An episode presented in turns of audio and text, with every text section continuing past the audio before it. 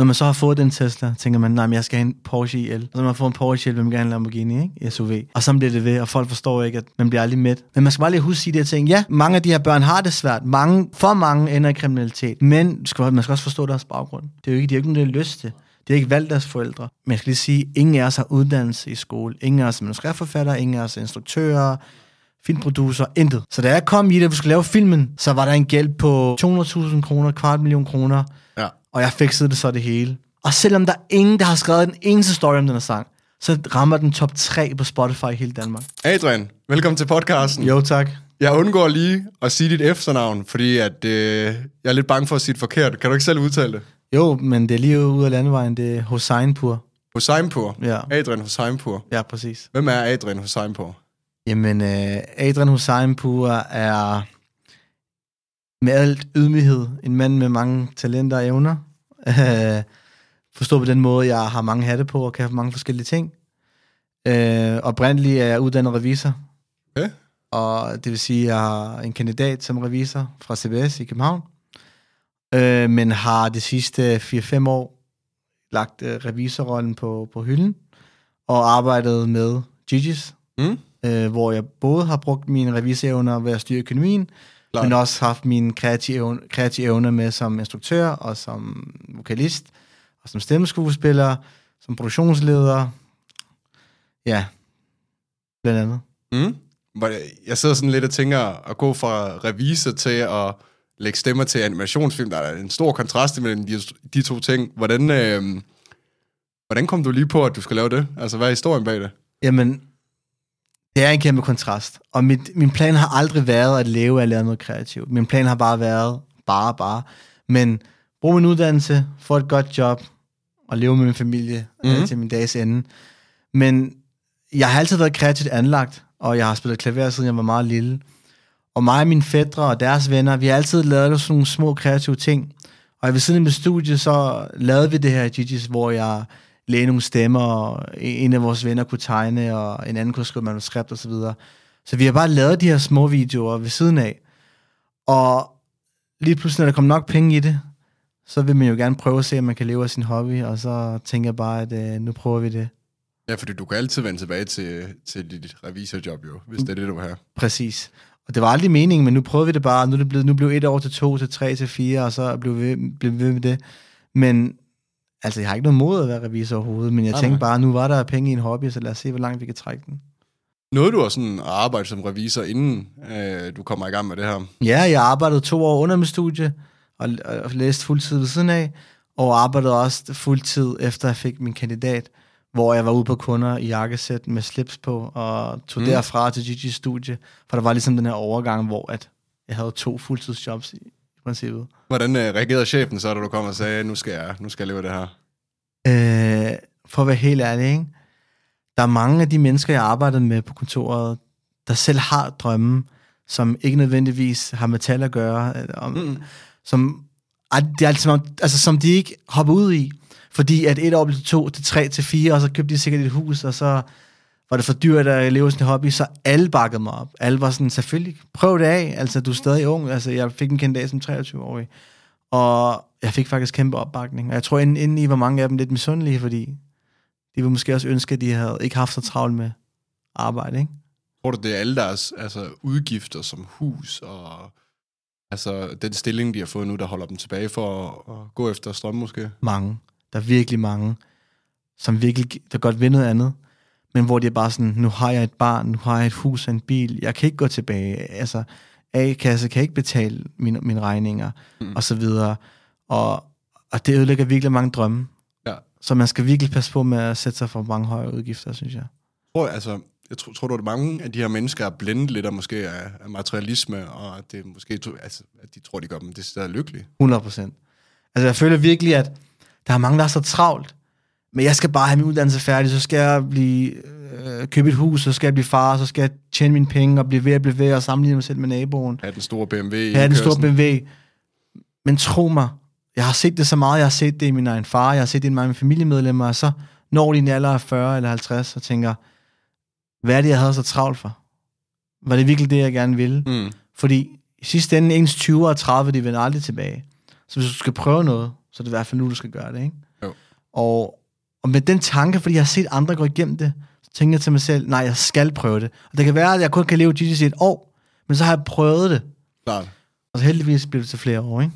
Det, det værste er jo det der ved, den dag man dør, og der så kommer øh, du ved, billeder af en eller anden form for Gud på en skærm og siger, det her det er, hvad for et liv du kunne have haft, hvis du mm. gik efter din drømme, men det er det, det liv, du fik, fordi du aldrig turde at, at, at tage det sats. Det er præcis. Og det er ligesom det, ikke? Jeg har altid levet som om, at, at det næste år er ikke lovet. Altså nu er vi... Mm. Altså, jeg, er ikke- altså det er ikke sikkert, at jeg lever 2024 færdig.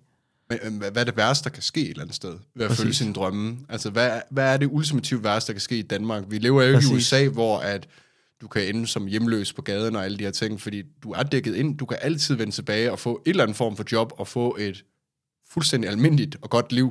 Altså, du har Præcis. ikke brug for en stor bil. Du har ikke brug for et stort hus. Du har ikke brug for alle de her ting et eller andet sted. Du kan sagtens klare dig i en lejlighed og, øh, Præcis. og få råd til mad igennem almindelig arbejde i Danmark, uanset hvad. Men igen, materialisme, folk tror, at når man så har fået den Tesla, tænker man, Mm. nej, men jeg skal have en Porsche IL. Ja. Og så når man får en Porsche IL, vil man gerne en Lamborghini, ikke? Jo. SUV. Og så bliver det ved, og folk forstår ikke, at man bliver aldrig mæt. Så øh, jeg har været virkelig taknemmelig for, at jeg kunne lave det her i så mange år, ikke? Så jeg, jeg, må, jeg må ærligt sige, at jeg selv er skyld i, i sådan noget der. Jeg hele tiden tænker, Ej, nu vil jeg gerne have en Tesla Model S Plate, og nu vil jeg gerne have også en Porsche, jeg vil gerne have alle de her ting. Men jeg ved også godt, at de her ting, det er et sjovt gadget i en måned, og så er det hver dag. Så, Præcis. så gør det dig ikke lykkelig mere. Så de der dopaminkiks, du fik til at starte med, de lige pludselig bliver mindsket, ikke? Så jeg ved også, at materialisme, det gør ikke en lykkelig, men, øh, men det der er med penge jo, det er, at det giver en mere frihed, Det er rigtigt. og, og du kan gøre, hvad du har lyst til. Så den del forstår jeg godt. 100 procent. Men, men tingene i sig selv, Præcis. det ved jeg ikke lige, hvad jeg tænker. Altså, hvor meget lykke det egentlig kan bringe. Øh, er nogen, der argumenterer for det modsatte, ikke? Altså med, at materialisme rent faktisk kan gøre en lykkelig. Det er der jo faktisk nogen, der, der praiser, men jeg, jeg tror simpelthen ikke på det. Nej. Måske til en vis grad, fordi jeg har altid prioriteret at køre noget komfortabelt. Men en, en Audi A5 gør mig ikke nødvendigvis mere glad end en A3. Mm. Mm. Men når jeg kører på motorvejen og ikke kan høre bilerne, der føler jeg mig glad, fordi jeg har siddet i en bil, hvor det ikke larmer af helvede til. Og omvendt, altså, altså et, et, et, et Tissot-ur, VS, et Audemars Piguet, altså når man Mm. har et vis, en vis grad af luksus, så efterfølgende så er det bare pynt, ikke? Jeg har set, øh, jeg har set nogen, der har lavet undersøgelser inden for det her. De siger, jeg tror, det var en amerikansk undersøgelse, og det siger, det er, når du rammer et vist beløb over 100.000 dollars, øh, når du har ramt det og får det ind fast, så de resterende penge, der kommer efterfølgende. Mm. gør dig overhovedet ikke lykkelig. Mm. Men der er en vis grænse for, at du kan blive lykkelig af at få flere penge, men det er fordi din livskvalitet så bliver øget. Du får råd til medicin, du Præcis. får råd til gode levestandarder, Præcis. ikke? men når du har ramt den grænse og fået den her minimale luksus, eller hvad man nu skal kalde det, så gør de resterende penge der bare ikke lykkelige. Præcis. Så det var ligesom den mentalitet, Ja. der gjorde, at jeg turde at lægge hele min karriere bag mig, som vellovet revisor, og lavede noget, der var lidt mere kreativt, var lidt sjovere at lave, ikke? Hvornår, øh, hvornår kommer I så rigtig i gang med, med GG's? Fordi at jeg kan jo huske, øh, vi har jo lidt historik. Ja, Øh, det synes jeg er lidt sjovt få med, fordi at for øh, nogle år siden, øh, så lavede jeg jo alle de her reaktionsvideoer. Og der fik jeg sendt jeres video, og så reagerede jeg på den, dengang jeg sad og streamede. Øhm, og jeg synes jo, det var fucking sjovt. Så jeg så jo bare alle videoerne, og min editor, han uploadede det bare. Øh, og så kan jeg huske, vi mødtes til guldtuben en del år siden. Var det 16? Ja sådan 17 måske. Ja, det. 17, ja. 17-16 stykker, og øh, der var jeg jo glad for, at jeg lavede de videoer der. De fik også afsendt mange Ja, visninger. halv ikke? million plus, tror jeg. Ja. Ja. Men var det YouTube, I startede med? Ja, altså, der hvor det virkelig tog fart, Gigi's. Gigi's er i virkeligheden startet i 2015. Ja. Men i 2015 hvor, var jeg faktisk ikke en del af det som sådan. Det var min fætter og hans venner, som begyndte et tegnefilms univers. Men det univers havde ikke noget med ghettokultur eller storbyen at gøre. Det handlede om rumvæsener. Hmm. Øh, og det var sådan nogle videoer med det, som ikke fik særlig mange views. Og en dag kom jeg forbi, hvor de sidder og laver nogle videoer, og så sagde, jeg, så sagde min ven, han havde tegnet et portræt af mig, og så lagde jeg stemme til, den, øh, til det portræt af mig, som er Hassan. Mm. Og så øhm, lavede det på Facebook. Og dengang var det lavet meget videoer på Facebook, hvor, Ja, det var hvor populært dengang. der var før, at øh, Ja. nu er det helt fødelagt på en algoritme og sådan noget. Og så lavede vi en video på Facebook, hvor jeg snakker i 30 sekunder som en eller anden ghetto-dreng. Og så fik det 1000 likes inden for et par timer, og dengang, altså, det gik fra, at videoen havde 10 likes, 1000 likes, og det var i 2016. Og langsomt derfra stak alle videoer af. Altså, det, alle vores videoer kom i top 10 mest set på YouTube. Facebook stak det fuldstændig af, ikke?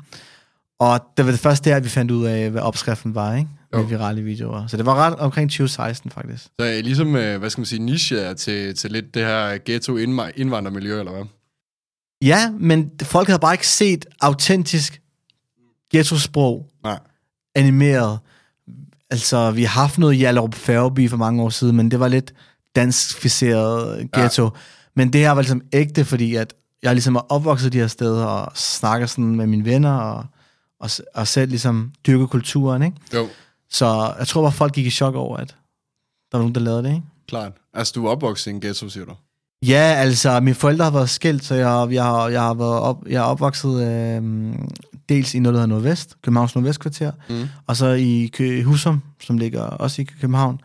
Og de områder øh, er mere eller mindre øh, præget af øh, almen boligbyggerier, det vil sige sociale boligbyggerier, det vil sige ghettoer, lejligheder, som kommunen ligesom Ja. sørger for, for, for folk, ud til folk.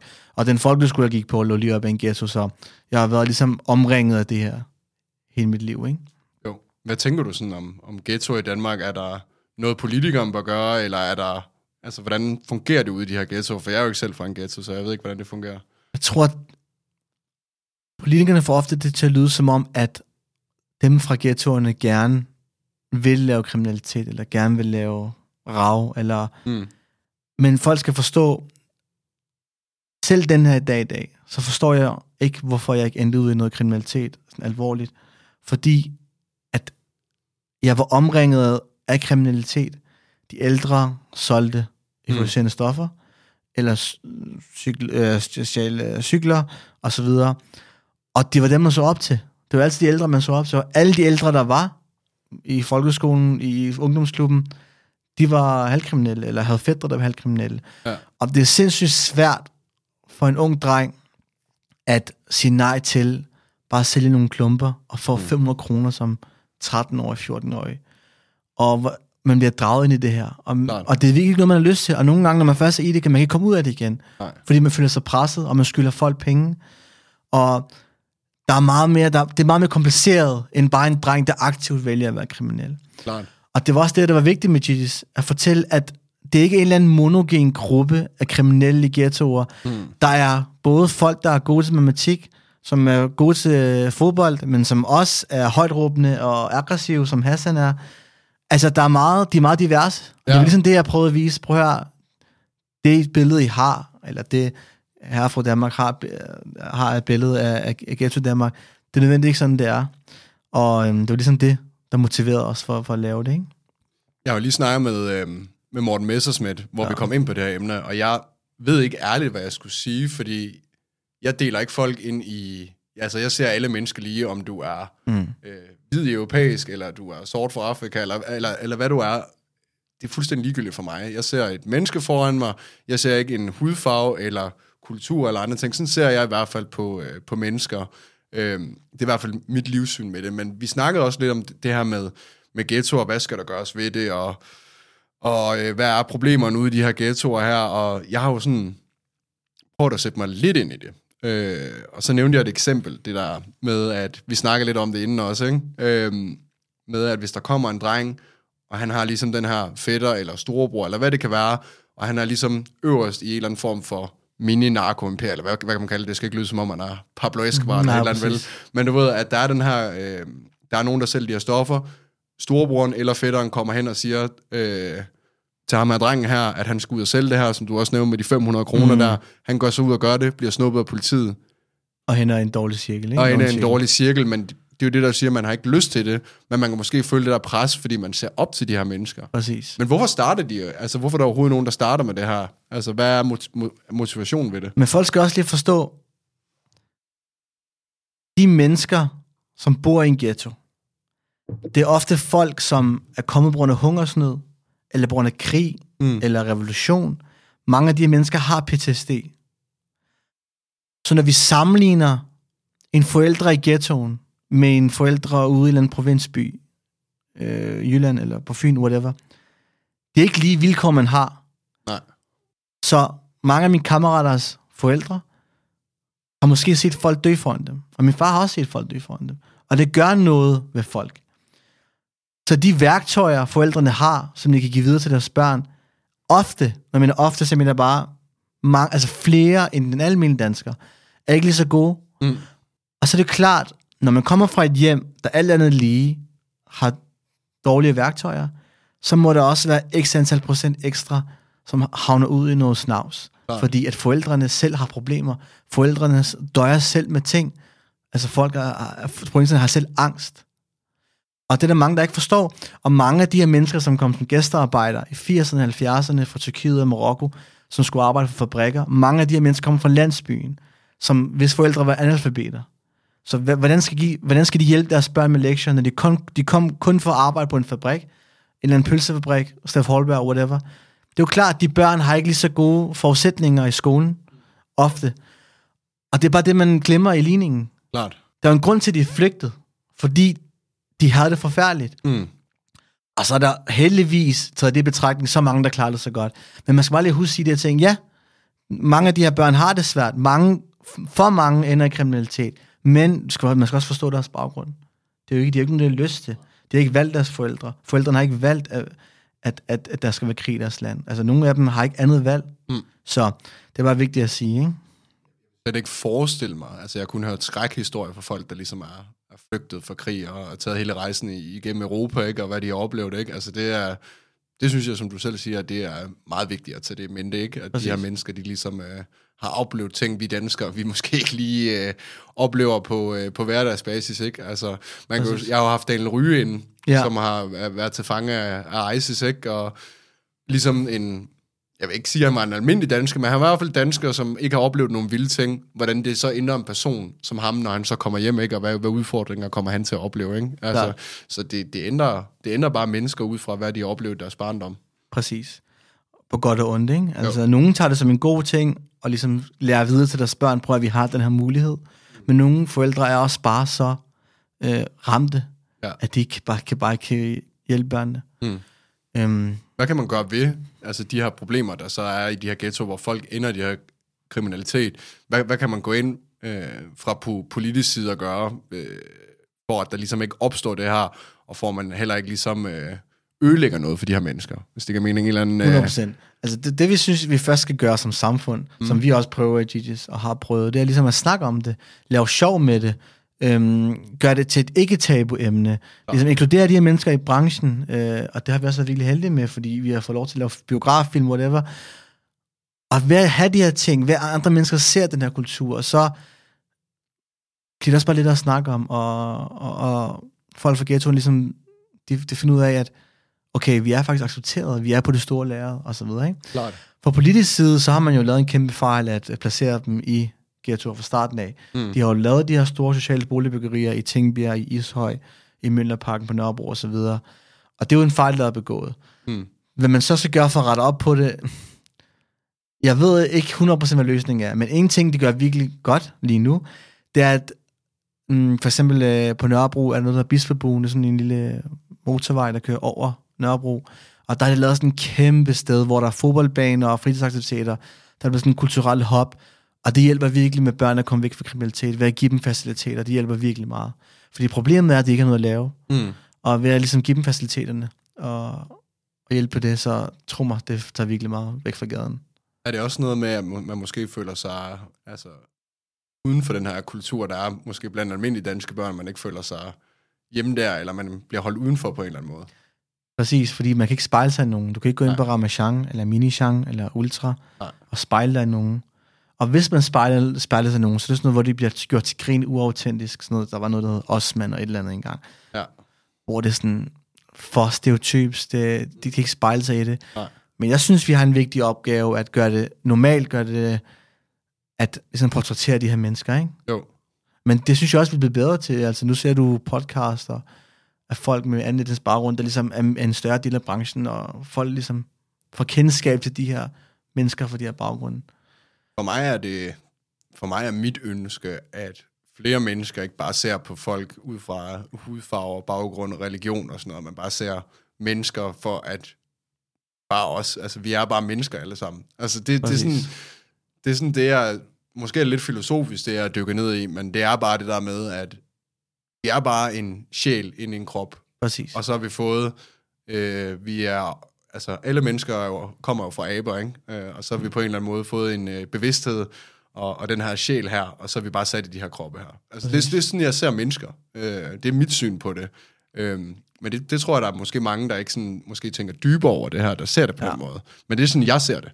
Ja. Ja. Måske en lille smule for spirituel nogle gange, men det er i hvert fald mit syn på det. Men jeg tror he- helt ærligt, med årene, så skal det nok blive bedre, fordi alligevel Danmark er et lille land, og det er ikke ligesom USA, hvor vi har de her suburbs, hvor der kun er afroamerikanere osv., der er helt isoleret. Nu er Danmark så småt, jeg tror om 10-20 år, at vi er, vi er så godt indblandet i hinandens generationer Ja. og kulturer, at, at det er et mindre problem. Det er jeg uden tvivl si- sikker på. Jeg håber i hvert fald, den her, hvad skal man sige, der, der har været noget, noget, jeg synes i vores samfund, at der begynder at komme de her racistiske undertoner og, og så videre. Det der med, at man skal opdele folk i hudfarve og religion, det, det håber jeg lidt, at det bliver mere stoppet, fordi at det gør jo også, at hvis man går rundt og diskriminerer folk, der er for eksempel hvide, så bliver de hvide sure, og så vil de tage mere afstand fra folk, der gør det, og det samme omvendt, ikke? Øhm, så det håber måske folk stopper lidt med. Altså jeg har nogle gange sagt, at jeg tror, at det, der skal til for, at hele kloden bliver samlet som en, det er, hvis der kommer en alien-invasion, Ja, ikke? Altså, så, så kan alle mennesker finde ud af at arbejde sammen og ikke øh, begå krig mod hinanden og være sure på hinanden. Øh, at vi kan sætte vores øh, forskelligheder til side Præcis. for et større mål. Altså, det, kunne, det, det, det er sådan noget, jeg synes, der kunne være fedt, hvis man kunne på et tidspunkt. Præcis. Så, så det, det, det er sgu sådan, jeg, øh, hvad mit syn er på mennesker. Så, Præcis. Ja. Enig. Øhm, jeg vil gerne dykke lidt videre ned i... Øh, I uploader de her videoer til YouTube og Facebook. Det går fucking amok, siger du. Øh, I får mange views. Øhm, hvordan udvikler det sig derfra, efter I har lavet de første par hits? Hvad sker der derefter? Det der er jo med det, det kender du også selv, når man får øh, nok views, så vil folk også gerne betale for, at folk vil, at de vil lægge deres brand i videoerne. Så i starten, så betalte øh, caféer, øh, fitnessprodukt, øh, virksomheder, og sagde, Almindelige sponsorater. ja, sponsorater sådan, læg det her navn, og så kan I få nogle ekstra antal tusind. Så når der kommer penge i det, så er det klart, så bruger kollektivet også mere og mere tid i det, fordi der er penge i det, og kvaliteten bliver automatisk bedre og bedre, og sketchene øh, bliver vi tænker, tænker vi mere og mere over. Og øhm, til sidst, så øh, hugger vi op med nogle mennesker, som ligesom mener, at vi kan søge nogle penge til at lave et større værk, altså en, Mm. mm. en tv-serie, eller en, en, en film med, det her, med de her penge. Hvor lang tid tager det at uploade øh, altså bare en, en animations YouTube-video på 5 minutter, for eksempel? Altså, altså processen, Ja, altså hvor lang, hvor lang tid var hele processen for, at I kommer i gang, Okay. redigerer det, animerer det, lægger stemmer og så videre, og så udgiver det? Nogle gange tager det to timer for indspillet til, at den er uploadet på YouTube. Okay. Og nogle gange tager det 10 timer, fordi vi skal indspille det om 100 gange. Og vi har bare lært, at når det kommer flydende, altså ligesom, når det bare kommer helt organisk, så, så fungerer det bedst. Vi lavede en video, der hed øh, X-Factor. Mm. X-Factor 2 eller 1, tror jeg det var. Jeg kom forbi en fredag aften. Indspillede det. Eller fredag eftermiddag var det. Indspillede det med, med hovedanimatoren Malte. Han øh, klippede det. Fandt hurtigt nogle klip fra X-Factor og klippede min stemme ind. Animerede det. Fredag klokken 8 var den på, øh, på, på Facebook og YouTube. Mm. Inden for to timer havde den fået 14.000 likes på Facebook. Hold kæft. Det er meget dengang. Ja, det, det var ja. sindssygt. På, jeg sad på en Vandby Café, efter jeg indspillede og tog videre, og min telefon, for jeg havde øh, administratorgang til den side, Ja. den stak fuldstændig af. Altså hver gang jeg kiggede, 1000 likes, 1000 likes, 1000 likes, 1000 likes. Og det var der, vi ligesom vidste også, okay, vi har fat i noget guld, ikke? Mm. Og så lavede vi så mange af dem, at vi fik lavet, altså vi, hvad fik vi 50.000 subscribers på, altså ingen tid, et par måneder, ikke? Jo. Og, øh, og der ligesom blev folk mere og mere seriøse i det, ikke? Mm.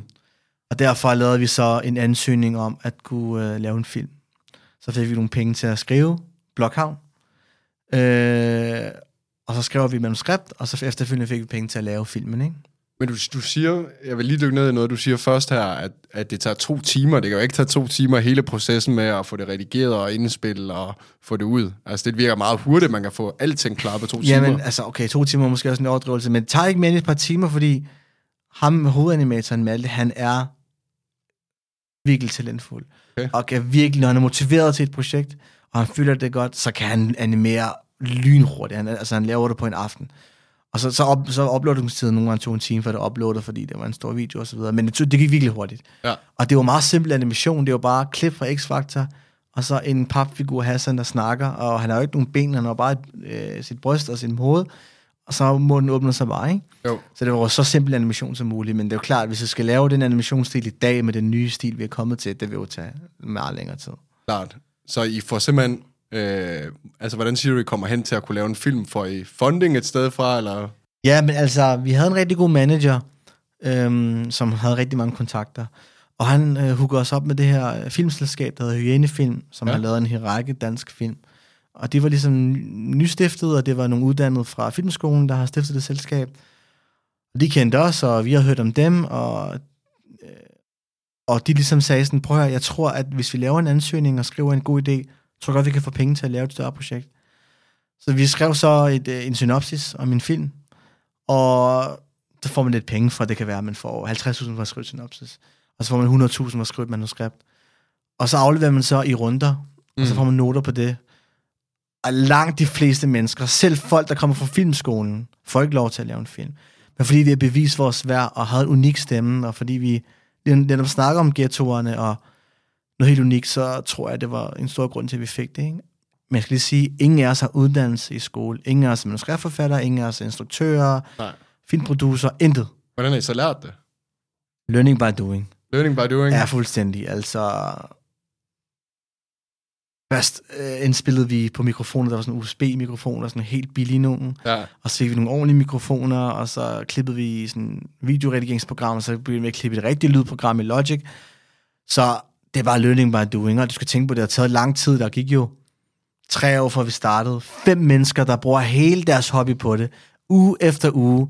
Tre år, før at filmen kunne lige blive realitet. Ikke? Og der gik Mm.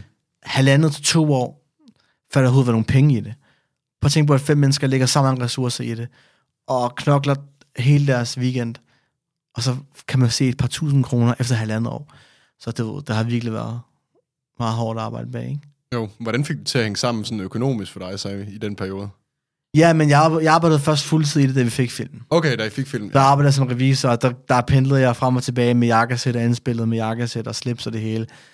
De andre var faktisk bare på A-kasse, dagpenge, øh, kontanthjælp, passede børn i vuggestuen en gang om ugen, to. Altså, det var virkelig struggle. Altså, det Ja. ja. var, og jeg kom ved siden af, og, og, jeg, fik, jeg tog ikke nogen penge. Hvis der var nogle penge, reklamepenge, så, tog, så fik de det hele. Ja. For ligesom kunne køre det rundt, ikke? Klart. Så de vil bare i deres slut 20'ere og satsede bare hele deres liv på det her faktisk fra starten af.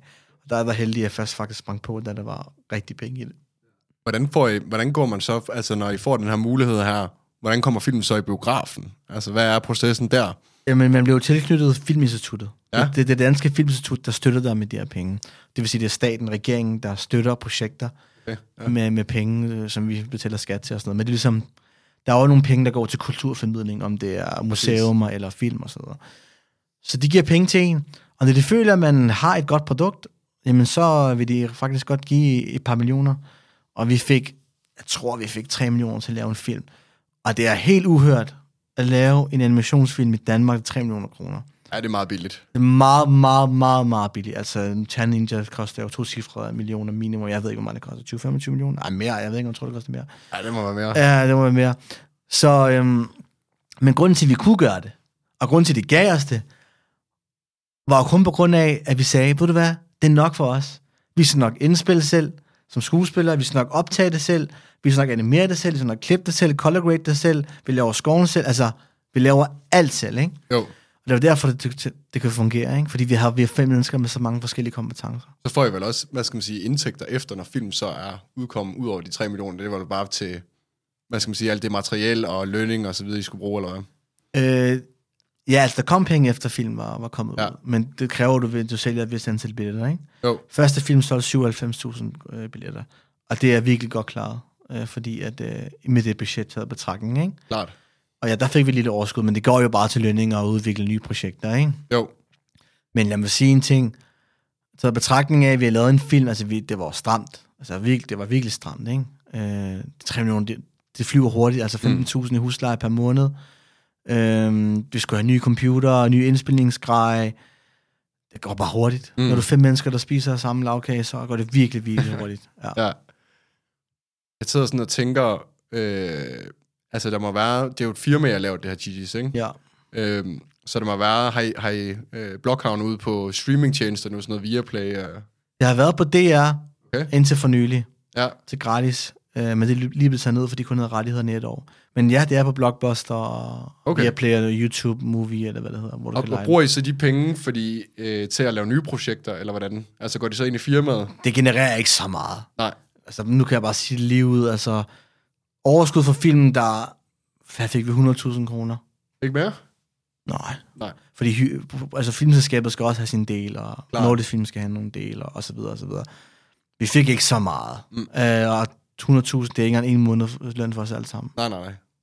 Så det er hurtigt spist, ikke? Ja, der skal meget mere til. Ja, der skal meget fem, mere til. øh, fem, der skal dele. Altså ikke min månedsløn, men vores Ja. alles månedsløn, der sammen er ikke engang 100.000, det kan du jo regne ud, det er jo ikke noget.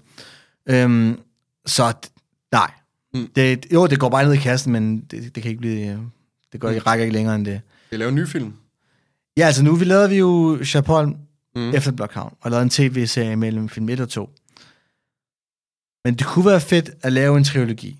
Ja, Men processen er sindssygt lang, og der har ikke ligget nogen projekter, der var klar efter vores seneste film. Øhm, øh, nu er kollektivet nede på tre mennesker. Øh, mig og to andre. Og en af dem er en manuskriptforfatter, som ligesom øh, prøver at skrive en tredje film.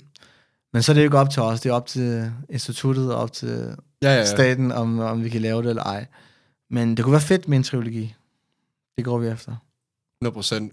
Vil I også gerne, jeg sidder sådan og tænker, nu er jeg måske også fordi, at øh, der, der er lidt et iværksættergen i mig, men det firma, I så har, det er sådan noget, I vil udvikle videre på, så I en dag kan blive sådan et animationsselskab for andre film, eller vil I kun køre det jeres eget? For at være helt ærlig, ikke? Hvis det skal være sådan en iværksætter-ting, Ja. så tror jeg bare, jeg, jeg bare hellere være revisor. Så gider du ikke... Jeg øh, laver det, fordi det var sjovt, og fordi Ja. det er kreativt, men hvis det skal være sådan noget, hvor man skal have mange medarbejdere, det bliver sådan en pengemaskine, og skal have grønne tal på bunden, så vil jeg hellere bare have min månedsløn. Fordi jeg, jeg, jeg, jeg laver kun det her, fordi det er sjovt, og fordi jeg gør en forskel. Jeg gør det ikke, fordi jeg vil, jeg vil tjene penge, fordi ellers havde jeg bare været revisor, ikke? Jo. Og man kunne lave det til en animationsvirksomhed, det kunne man, altså en stor en, det kunne Mm. mm. man sikkert godt, men nu er branchen sådan i Danmark, at selskaber, filmselskaber går konkurs på stribe. Et af Danmarks største, der hedder Bombay Animation, er også lige gået konkurs. Okay. Øhm, fordi i Danmark er der bare ikke penge i animation. Der er ikke nok penge i det. Så kunne du i hvert fald hedde Anders Madsen, hvis der er penge i det. Præcis. Ja. Så skal du være deroppe. Ja. Så skal du sælge, hvad, hvad sælger han? Altså en million billetter eller sådan noget. Ja. Det er jo, så skal du være deroppe. Han er også bare altså, en total blæksprutter af Anders Madsen. Altså, Præcis. kan man nævne noget, den mand ikke kan, udover Præcis. måske at lave øh, kickboxing eller et eller andet, øh, det kan han sikkert også, ikke? Men øh, Han har jo lavet sindssygt mange ting for Ja. at nå dertil, ikke? jo, Altså julekalender, rapplader, 100 stand-up comedy shows, altså alt muligt, ikke? har han været en inspiration? Altså for mig var det, fordi jeg opvokset med Terkel knip. Øh, og da jeg så det, var jeg bare tænkt, det er sindssygt, at han lægger så mange stemmer. Ja. Det har det helt sikkert for mig. Jeg synes, han er sindssygt dygtig. Om, altså, om han er alt, til tider altid autentisk, det, det ved jeg ikke. Nej. Øh, I hans sprogbrug, fordi jeg kan godt lide ligesom, at være, øh, have fingeren på pulsen og snakke, som de unge snakker. Nogle gange føler jeg godt, at han, han, han ikke snakker, som min unge dreng vil gøre i Tan Ninja. Han prøver i hvert fald. Han prøver, men altså, det er ikke så autentisk nogle gange. Men jeg respekterer ham sindssygt meget. Virkelig. Der er ikke så meget. Altså, altså lige meget hvad, når man har de tal, som man har, mm. man kan ikke andet respektere det. Hvordan kom du i gang med sådan det her med at skulle gå ind i de her forskellige stemmeroller? Altså, hvor, hvor kommer det fra? Fordi du må have øvet dig på det, da du var mindre, eller et eller andet, tænker jeg. Det er et sjovt spørgsmål, fordi jeg har faktisk ikke tænkt dybere over det. Nej. Stemmerne startede med, at vi lavede en sketch, og så var der fem forskellige karakterer, der blev tegnet. Og de her karakterer har aldrig haft en stemme. Mm. Og jeg kigger bare på karakterens udseende, altså animation, og bare fyrer en eller anden stemme af. Ja. Den første stemme, jeg kom til, så var der en skaldet mand, så sagde jeg bare sådan højt råbende, Hallo, mand! Det var det første, jeg tænkte på. Ja. Og tænker på Hassan, han er fedt lige mig, og sagde, hallo, hallo. Du ved, så jeg tunede bare ind på, hvordan jeg Ja. troede, det ville lyde. Og så har jeg bare holdt fast i det i 9 år, 8 år. Så det har jeg faktisk tænkt over. Hver gang der er en ny stemme, så kommer det naturligt til mig. Øhm, jeg føler bare, at det er noget, jeg er født med. Jeg ved ikke. Jamen, det måske, altså, ligger det bare til en. Altså, jeg har jo lige haft Lars Thiesgaard ind også til en podcast-samtale. Han er jo også bare sindssyg med alle de stemmer der. Og nogle mennesker, der, det- altså, de kan bare det der. Præcis. Med at gå ind i de der stemmeroller der.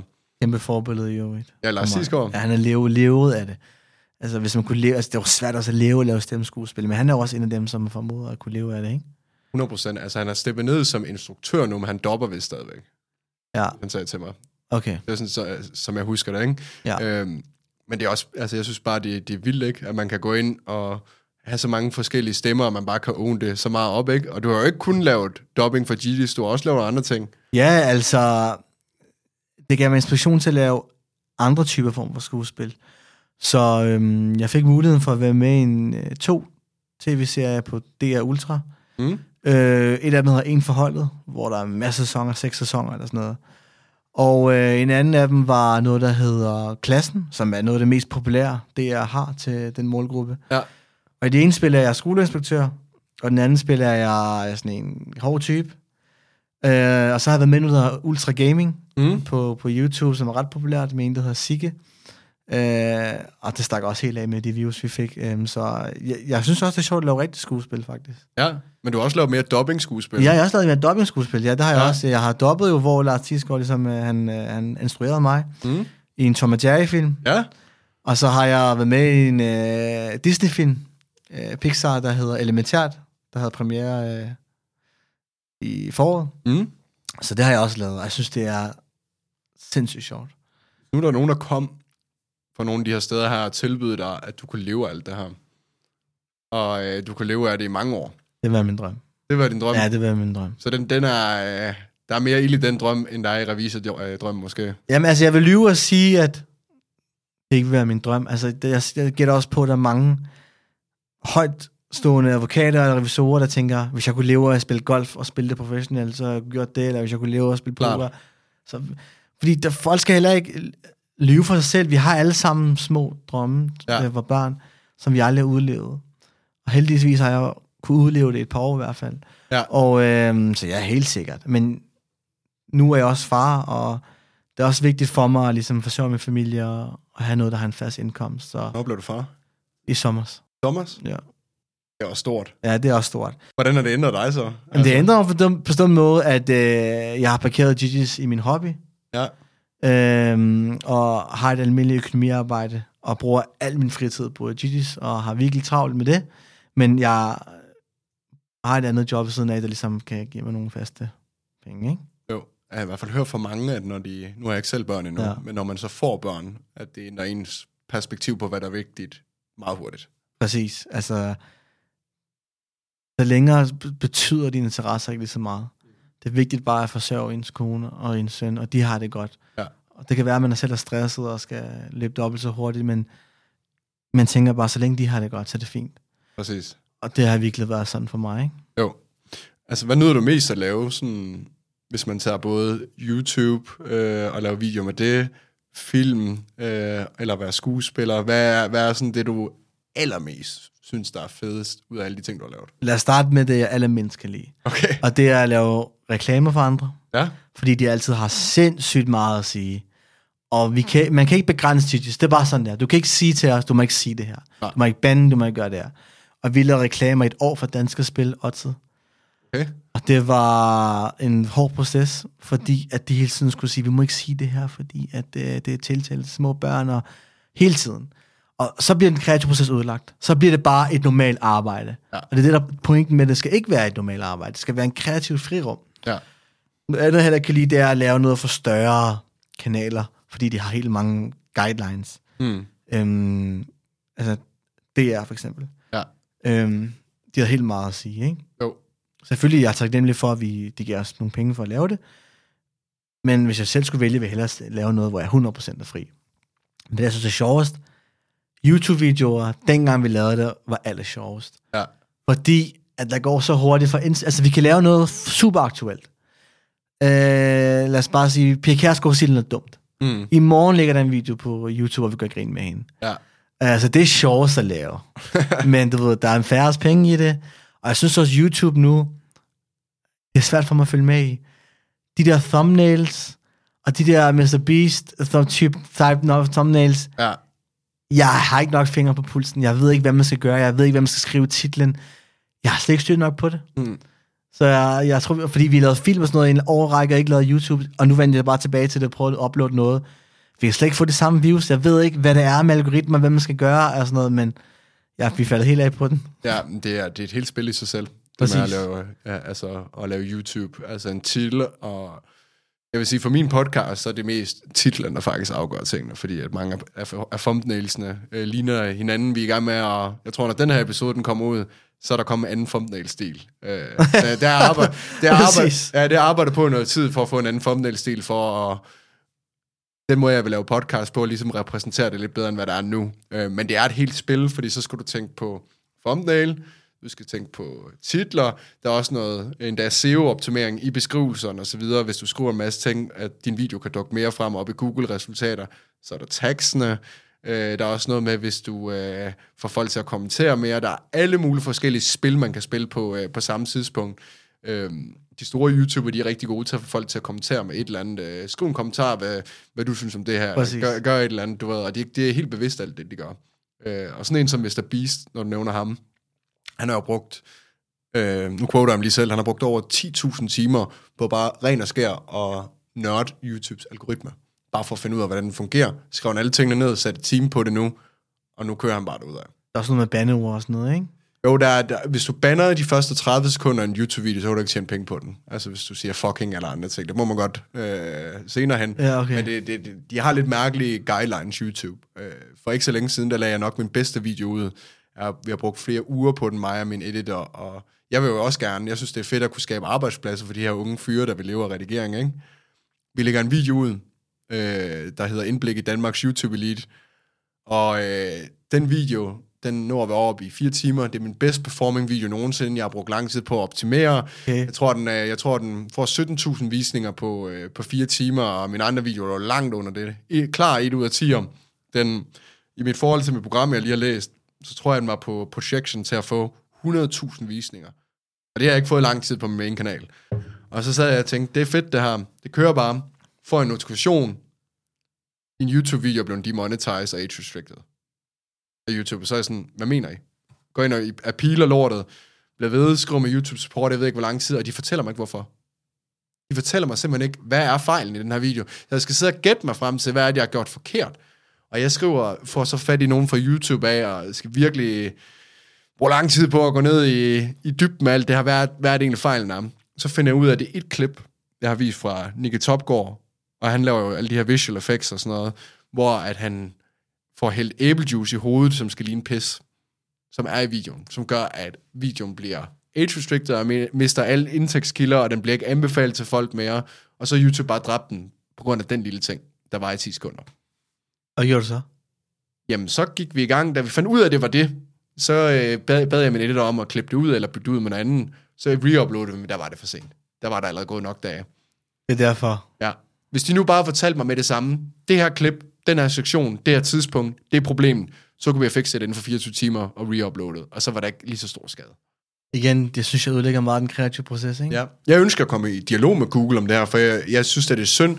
Jeg har planlagt nogle, jeg vil gerne lave større produktioner også, af, af nogle af de ting, jeg laver. Men hvis jeg ved, at YouTube kan dræbe det, og YouTube kan gøre alt mulige ting, og man ikke kan tjene penge på det, og desværre er AdSense en stor del af af det, jeg laver.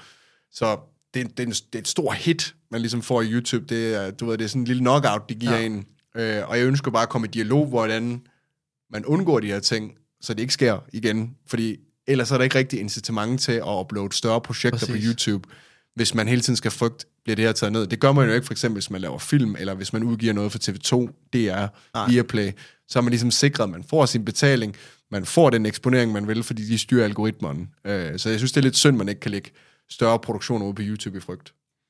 Det er det også med YouTube, det føler jeg, at kvaliteten er også blevet så høj, ikke? Jo. At tv-stationer ikke kan følge med. Altså, jeg kan finde rejsevideoer og rejsevlogs 100 gange bedre end rejseprogrammer på TV2 Play eller på DR. Fordi at kameraerne er blevet så gode, computerne er blevet så gode, klipprogrammerne er blevet så gode, at det er uhyggeligt, at jeg bruger YouTube næsten til alt. Og det sætter jo også bare branchen i et svært sted. Og ja. det er også ligesom derfor, at jeg ligesom er bange for den her branche, og ved, at jeg skal arbejde som revisor igen på et tidspunkt, fordi den er så, den er for usikker. Den Klar. er alt for usikker. Jamen altså, det der er med, øh, det der er med tv-stationer i Danmark, øh, de leverer jo egentlig et højere niveau, end hvad vi gør på dansk YouTube endnu. Forskellen er altså bare, at for en tiende del eller en tyvende del af det budget, de har, kan YouTuber lave noget lignende. Så med et meget mindre budget, kan de begynde at matche Præcis. meget af det, de laver på de her tv-stationer her. Og det er det, der er imponerende, fordi før i tiden, så var der både lydmænd, der var jo øh, folk, der øh, graded, der var folk, der klippede, der var folk, der visual effects. De havde alle mulige forskellige sektorer, så mange ansat på et projekt, hvor nu er det forventet, at en person skal 10 ting i stedet for. Øh, så de, har, de er begyndt at tilpasse sig lidt i tv-branchen, af hvad jeg lige har kunne snuse mig frem til, men, men det er det tager fart, YouTube, og jeg, jeg tror, man skal forvente, at YouTube, det bliver, og YouTuber, de skal tages langt mere seriøst de næste Ja. fem år. Ja. Jeg tror, det kommer til at stikke af. Ja, det tror jeg også. Så altså, det, det er mega spændende, alt det her YouTube. Jeg håber bare, at YouTube bliver bedre til at tage hånd om skandinaviske lande, og ikke kun tænke på de helt store creators over i USA. Ja. Øh, fordi hvis jeg skal lægge større projekter ud og lægge mange penge i det, så skal jeg vide, at mine ting ikke bliver dræbt, når jeg ja. også ved, at jeg overholder retningslinjerne. Klart. Og det gjorde jeg jo egentlig stadig med det der med klip med Nicky det er Able Juice, en visual effect. Mm. Men det var fordi, den video, vi har taget et udsnip fra, for at demonstrere, hvad Nicky har lavet før i tiden, den var age restricted. No. Og det havde min editor måske ikke tænkt over, eller været opmærksom på, fordi det var et lille udklip af selve Nikkes video, så det, det er bare sådan nogle ting, der sætter mig off med. Jeg, jeg, jeg, jeg sætter en dyd i folk, der gider at lægge mere tid i større produktioner. Ja. Lidt ligesom jeg gør ved, ved Gigi's, ikke? Præcis. Præcis. Så øhm, jo også I har lavet mange ting. Gigi's, har nogle, øh, har nogle sjove historier? Har jeg nogle bums på vejen? Der må være et eller andet fedt, I har, I har oplevet på vejen. Jeg kan fortælle en sjov historie om, før jeg blev fuldtid, hvordan økonomien var. Fordi det er også en historie til fortællingen, at det eneste måde, det kunne lade sig gøre på, at lave de her projekter, var på grund af, at de andre drenge var sindssygt meget i gæld til skat øh, i forhold til moms. Okay. Og da jeg kom fuldtid i det, så brugte jeg to måneder fuldtid på at rydde op i deres skat og moms. Så det vil sige, at hvis de ikke... Alt det, de har tjent på YouTube, alt det, de har tjent på reklamer, har de ikke betalt noget moms af, eller taget skat af. Nej. Så de er bare gået til lønninger, så de kunne leve af det. Ja, ja. Men senere hen, at den her gæld voksede sig så stor, men hvis de betalte deres moms, så var det for lidt til, de kunne leve af det. Så da jeg kom i det, og vi skulle lave filmen, så var der en gæld på en 200.000 kroner, kvart million kroner, Ja. og de troede med, at de ville indtage der, at tage deres aktiver og tage dem med i retten, og jeg fik det så det hele. Øhm, Hvordan gør du det? det gjorde jeg ved at ringe rundt og lave afdragsordninger og sige til skat, prøv at de her drenge har ikke noget, de ved ikke noget, de har ikke overset, de har overset det her brev. Og et af dem, der ringede dagen før til retten, da vi så brevet, fordi han gav mig det anden dag, jeg startede på arbejde.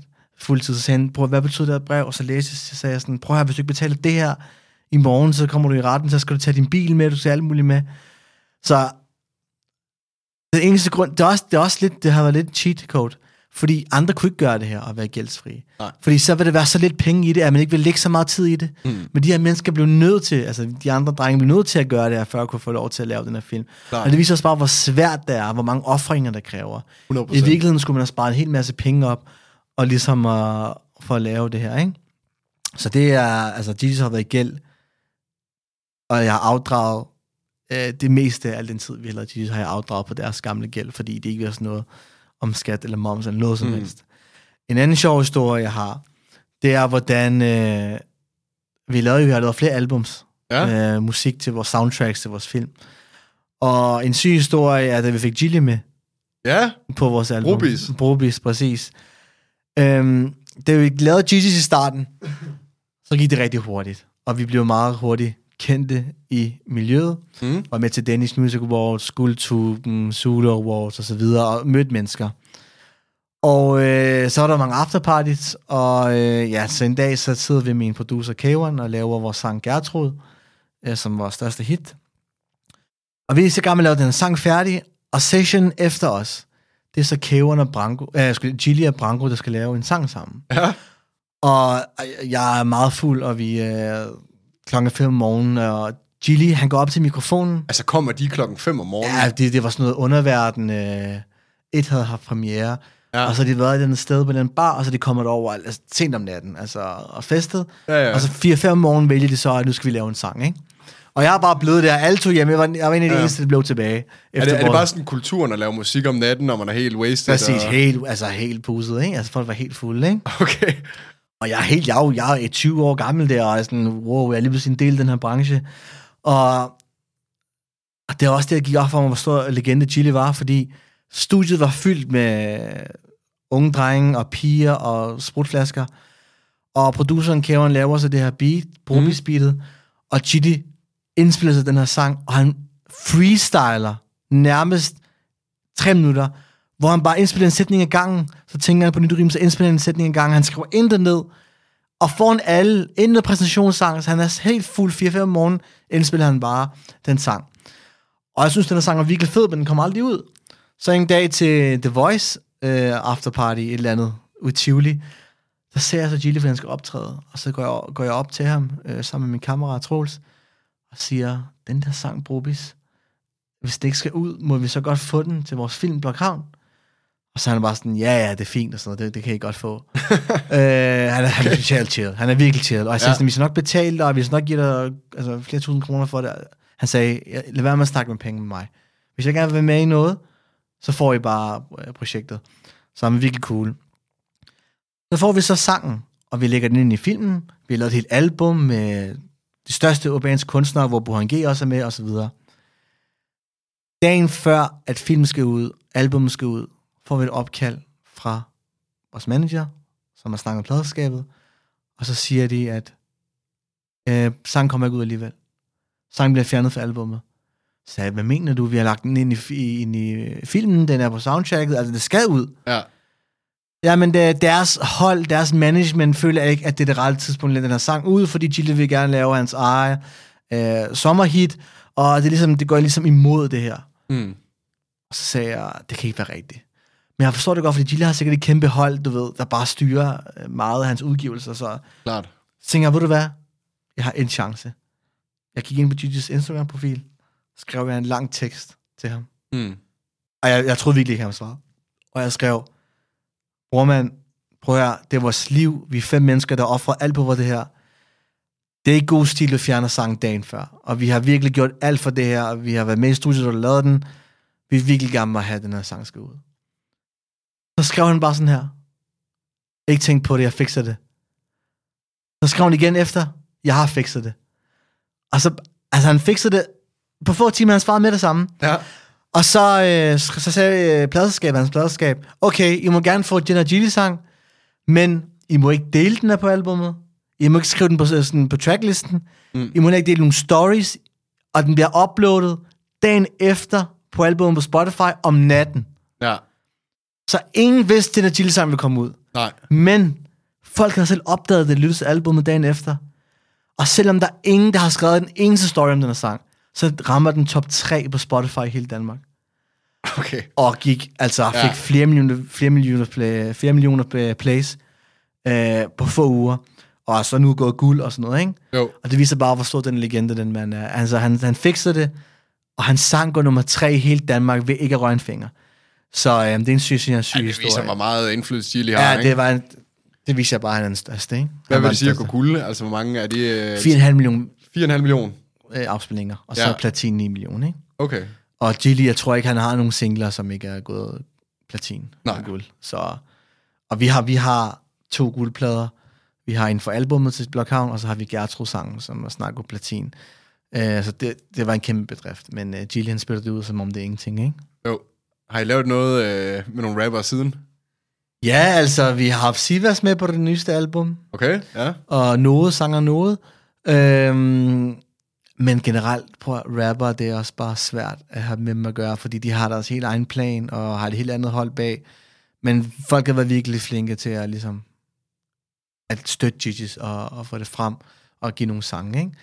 Men altså, jeg vil gerne have flere rapper. Jeg vil også gerne inkludere rapper i stemmeskuespillet og ligesom øh, få dem med ind der, ikke? Hvem tror du, tror du Branko kunne øh, være klar på jeg det? tror faktisk, Branko vil være klar på det, faktisk. For helt Han har lavet lidt skuespil, han har været med i nogle film jo. Øh, Ja, han har været med i Underverden, og så har med i sådan en tv sådan komedieserie på Zulu eller sådan noget dengang. Ja, Jeg tror, han vil være god. Jeg tror ikke, han vil sige Jeg udelukker det ikke. Jamen, jeg tror, det handler lidt om, hvad rolle Branko skal spille, for jeg tror, at den der gangsterrolle der, den klarer han jo rimelig fint. Ja, det tror jeg. Så jeg tror, hvis jeg skulle tage en anden rolle, øh, en rolle som prinsesse eller et eller andet, så tror jeg ikke lige det vil. Nej, præcis. Nej, det skal ligesom matche til ham også, ikke? Ja, præcis. Det må vi se. Men altså, det var en syg historie, det der med Gilly, og jeg har kæmpe respekt for ham, og jeg mødte ham i lufthavnen her for nylig, og så gik jeg op til ham og bare sagde, du er tak for alt, hvad du, altså, vi kunne få lov til at bruge den sang og sådan noget. Og så var han også bare sådan, hvem er du sammen med? Og sådan, jamen, jeg er sammen med min kone. Kom, kom over foran i køen og sådan noget. Så kom jeg over foran i køen med ham. Og, altså, han er den sejeste, han er så jorden. Foran i køen hvor? Altså. I lufthavnen til øh, flyet. Okay. Kunne han bare tage dig foran i køen? Ja, det ved jeg ikke. Altså, folk siger ikke noget. Han sagde bare, kom med foran i Ja, køen. ja. Men øh, han sagde bare, kom op til mig, og så stod vi og snakkede og sådan noget. Ja, han virker cool. Ja, han er virkelig cool. Det så øh, det, er, det er et af det største øjeblik for mig, at være i studiet, da sangen blev lavet, og, og få lov til at være på album sammen med ham, ikke? Klart. Men det er også vildt, de bare kommer klokken 5 om natten og laver sådan en, et nummer der, ikke? Altså, ja. Og bare helt buset, og altså, når jeg er helt buset der, jeg skulle fandme ikke indspille noget musik, Nej, men det er præcis. øh, imponerende, altså, at Virkelig. Man kan komme og gøre det, ikke? Virkelig, og de her mennesker, Gilly, Sivas og Branko og sådan noget, sammen med os, føler jeg virkelig har, har normaliseret ghetto-kulturen. Ja, Og ja, det føler jeg virkelig, at vi skal have props for. 100 procent. Øh, hvordan har du set jeres video gøre en forskel? Eller også, øh, jeg måske lige omformulere det, både jeres video og film, og, og øh, alt det, jeg ellers har lavet. Jeg har fået tit at vide, at øhm, for eksempel har vi en konvertit med i vores film, altså en, der hedder Davido, Mm. som er dansk konvertit til, altså han er konverteret til islam. Og der har jeg for eksempel fået en besked af folk, der siger sådan, prøv at, jeg synes, det er virkelig griner, jeg er selv konverteret, jeg er dansk konvertit, og synes, det er virkelig griner, at I producerer den type, der er jo ikke noget dansk tv, der nogensinde har givet en dansk konvertit en sjov rolle i noget som helst. Nej. Øhm, og folk skriver til mig, at øh, Jesus redder dem fra depression, og der har været endda en person, der har øh, tænkt på at gå selvmord lang tid, og som jeg lavede en video til, og ligesom overtale, at de ikke skal gøre det, og så videre. Og jeg ved bare, at det gør en forskel for så mange, jeg får så mange sindssyge beskeder, ikke? Jo. Nu har vi også lavet en børnebog. det ved jeg Okay. ikke, om, øh, om du vidste. Nej. Eller jo, jeg så godt, da jeg søgte dit navn ind, og der stod du, du var forfatter på nogle ting, så jeg har godt set det lidt. ja, vi har også lavet en børnebog og en lydbog til den bog, og der Ja. var virkelig mange, der skrev, at øh, folkeskolelærer skrev til os, prøv at den her dreng, øh, nu kan jeg ikke huske, hvad hans navn var, lad os bare sige Adam, han øh, gider ikke læse nogle bøger, men jeres bog har han siddet og læst, og været virkelig interesseret i, så der ved, jeg ved direkte, der gjorde en forskel. Mm. Øhm, vores øh, videoer på YouTube har faktisk også lavet materiale i skolen, i, i pensum, der vedrører, øh, hvordan sprog udvikler sig, og hvordan slang bliver en del af, af Klart. sprog. Og så har de brugt eksempler fra vores videoer i deres øh, læringsbog. Ja. Så øh, det gør en forskel. 100% det gør. Ja. Ja. Altså, det er også det der med, at I repræsenterer jo ligesom en, en minoritetsgruppe, ikke? Altså, som måske ikke bliver hørt særlig meget. Øh, og der er også flere YouTubere, der gør det nu, og måske præsenterer en, en form for humor og slang, der kommer lidt fra, fra det her miljø, ikke? Øh, så, så I er helt sikkert ramt noget, Præcis. noget rigtigt, der har betydet noget for rigtig mange mennesker.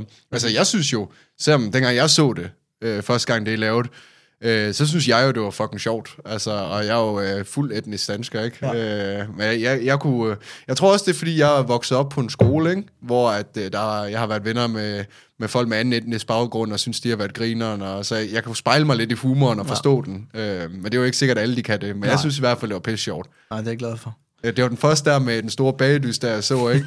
Men jeg tror, det var fordi, at på det tidspunkt var jeg sådan en person, at man laver pis med mainstream tv, og den måde, det er opstillet, jeg elsker det. Ja. Øh, og så det der, øh, jeg tror, jeg flækkede så meget grin der, hvor han, øh, hvor han skal ned og kramme dig. Så, Hvad mener du, mand? Og så går den her animation, hvor han går tilbage. Præcis. Ej, det var fucking sjovt. Den fik mig sgu. Og det var også bare vildt, fordi, igen i forhold til det YouTube, vi har aldrig tænkt over thumbnails, og hvis vi laver thumbnails, så er det for sjov, så gør vi grin med det. Oh my Ja. god, det sagde han bare ikke. Altså, vi gør grin med det. Vi har aldrig tænkt over titler, mm. men alligevel at få 750-800.000 views på den der bagedyst, 1 million på en video, der hedder Vikaren, på sketches på 3 minutter. Vi har ikke tænkt over noget, halvdelen af freestyle. Det synes jeg bare er sygt. Og det, virker også bare, det viser også bare, at hvis man er ægte og har et talent, eller har noget på hjerte, så skal det nok komme frem. 100 procent. Og så kan du studere algoritmer så meget du vil, men hvis du, hvis du ikke har et ordentligt produkt, så betyder det ikke noget som helst. Har, har det, hvad skal man sige, øh, skabt nogle problemer i at bruge sådan nogle ting fra øh, den store bagedyst og X-Factor, og også i at lave et politisk satire jo på øh, Inger Støjberg, Pia Kærsgaard og så videre. Øh, vores, øh, der var en video, vi taget ned af DR, X-Factor, okay. Øh, efter den gik helt viralt på Facebook. Og så var der rigtig mange, der skrev til DR, fordi vi skrev, at videoen taget ned af DR på grund af rettighedsmæssige årsager. Så DR blev bumpet Mm. med beskeder. Hvad laver I? Hvorfor fjerner Gigi's video? Og sådan noget der. Og så har, de, har DR skrevet til os efterfølgende, vi er ked af, at det var en robot, der fjernede videoen, men I må gerne sætte den op igen, hvis det er. Så altså folk, der forsvarer sig ligesom, Ja. at videoen blevet fjernet. Ellers nej. Mm. Altså Inger Støjberg har vi gjort lidt grin med, men hun mødte op til den sidste gallepremiere okay. På vores film, selvom hun er hovedskurk i filmen. Og vi har lavet en sang, der hedder Fuck Inger Støjberg og så videre. Så Og hun dukkede op, ja, hun dukkede op simpelthen. og hun var fuldstændig cool Jamen, med hun det. er, hele. hun er kold, hun er meget selvironi, ikke? Ja. Vi har ikke oplevet andet, faktisk. Jeg Nej. Føler, at synes, folk synes, det er cool nu. Altså, der var en gang, vi gjorde lidt grin med Kid i en YouTube-video. ja, Og så Kid, han kommenterede på det, og sådan noget talentløs og sådan noget, der kan jeg huske. Men det er mange år siden. han kaldte jer talentløse. Ja, det er 2015. Okay, ja, Ja. det var, også, der var jo også ny i gamen. ja, der var også Ja. ja. noget hvor vi var lidt hårde. Hvordan, øh, hvad synes du om Inger Støjberg så, efter hun tropper op der? Altså, hvis ja. Du tager bort fra hendes politik, og måske bare ser hende mere som Jeg venstre. synes, hun er sindssygt dygtig til at markedsføre sig selv. Hun har sindssygt god selvironi. Hun er meget charmerende. Mm? Underholdende. Det må jeg bare give hende. Jeg kan ikke tage det fra hende. Nej. Altså, hun, nu har jeg set hende med i fjernsynet, hun er med i sådan noget linseprogram og sådan noget. Hun er bare god Ja. til at være på fjernsyn og sådan noget. Og det hører også med som politiker, at kunne altså agte og være sjov og charmerende og sådan noget. Jeg tror, det er mange, øh, mange danskere, de spejler sig i hende. Ja. Altså, øh, fordi hun, hun, hun præsenterer jo faktisk også en minoritetsgruppe, vil mange danskere mene, at dem, der bor ude på landet og Mm. ikke bor inde i de store byer, det er jo dem, hun ligesom præsenterer, ikke? Repræsenterer, så det er jo lidt sjovt, synes jeg. Præcis. Altså på den måde, der, at, øh, at hun ligesom også repræsenterer en, en mindre gruppe i Danmark. Øh, tænker hun i hvert fald selv, at hun gør. Det er bort fra hendes politiske holdninger, vil jeg lige sige. Ja. Ja. Alt det, jeg sagde før, ja. Ja, 100 procent. Hvad med sådan en... Øh, nu ved jeg, nu vil jeg heller ikke gøre det for meget politisk, Ja, ja, men jeg ja. synes, jeg synes, du er jo for, jeg tror, du er den første med, med etnisk baggrund, der er herinde. Okay. Øh, og Gustav Salinas er for lige Ja, ja, ja, og også Vlado, ikke? Altså, ja, Ja, men sådan, øh, ja, øh, hvor vi sådan snakker om det. Ja. Øh, og nu ved jeg ikke, hvor meget du vil ind i det, øh, men hvad Kom tænker du sådan, øh, om sådan en som Rasmus Paludan? Jeg er nysgerrig på det. Jeg kan ikke lade være med at spørge. Jeg ved det ikke, jeg synes, det er sygt folk tager ham seriøst. Nej, ærligt, jeg synes, det er til grin folk tager ham seriøst. Glem det, altså Rasmus Paludan, han er jo helt, han er jo til hunde, der er ikke så meget der. Men det, at folk tager ham seriøst, for de ting, han siger, det er useriøst. Mm. Det er ligesom, det kunne lige så godt være en eller anden foran øh, det, den lukkede afdeling på Rigshospitalet, der så råbt som i fuld på gaden. Ja. Ja. Du, du vil ikke tage hans, hans holdninger seriøst. Mm. Og det samme har jeg med ham. Jeg, jeg er blevet spurgt flere gange, om jeg ikke kan tage med i en podcast, og jeg nægter det. Øh, hvis man sådan bare lige laver en hurtig research på, hvad han har lavet. Ekstra Blad, der har bragt en artikel også med, han sidder og snakker med øh, mindreårige på Discord, og nærmest groomer dem, og Præcis. fortæller, øh, altså sidder og udtaler sig seksuelt til de her øh, mindreårige, øh, og får dem til at interessere sig for de her seksuelle ting, og drage dem ind i hans seksuelle verden, det synes jeg var altså, meget forstyrrende. Øh, Præcis. Og det, altså, det, det, det er sådan noget, folk de skal nogle gange lave research, end måske bare lytte til hans politiske holdninger, og de, du ved, at det kan de måske, nogle mennesker kan måske spejle til det, jeg forstår det ikke. Øh, men er lige at tage husk med, hvad han ellers gør. Ja, præcis. Paludan, ikke? Så er det ikke seriøst. Tænk ikke så meget over det, fordi det, men det, det er useriøst, de ting, siger. Usammenhængende. Som sagt, altså, hvad skal jeg bruge det til, når han snakker om små drenge på Discord, ikke? Altså, Jo. Jeg synes, det er, præcis. det er ret skræmmende. Ja, men jeg ser ham ikke engang som mm, har værdi nok til, at jeg gider på tid på at snakke Nej. Om det. Så øh, ja, det siger sig selv. Klart. Så, ny film på vej? Måske, Måske? måske. Der er i hvert fald, øh, der er i hvert fald øh, vendt at dreje nogle idéer. Jeg synes lige, Adrian, at vi skal have nogle af de forskellige stemmer, du har, du har lavet Okay, fra Gigi's, og du vælger selv rækkefølgen. skal jeg prøve at lave nogle, jeg, ald- jeg ikke laver så tit? Ja, det kan du også. Øh, hvis nogen har set Blockhavn-filmen, så er der en læge, der hedder Dr. Øtker. Mm. Fordi han er tyrkisk baggrund, men Okay. det er også sjovt med Dr. Øtker, det der ty- Ja, ja. tyske. Men han snakker sådan her, øh, Åh, merhaba Hassan, øh, du, øh, du skal snart øh, dø, min ven. Og så har vi selvfølgelig øh, Pablo, ja, goddag, vil du have en pizza for 20 kroner? Og så har vi selvfølgelig Ahmed, der hele tiden råber og siger sådan her, Hallo Pablo, man, jeg vil gerne have den der pizza. Og så har vi Musti, Klo, øh, Shabab, Øhm, 5 plus 5 er 10, og så kvadratrund 10, 3,333. Og så har vi uh, Ali. Hallo, man. Prøv at skifte den der gears over i hjørnet. Og så har vi Hassan.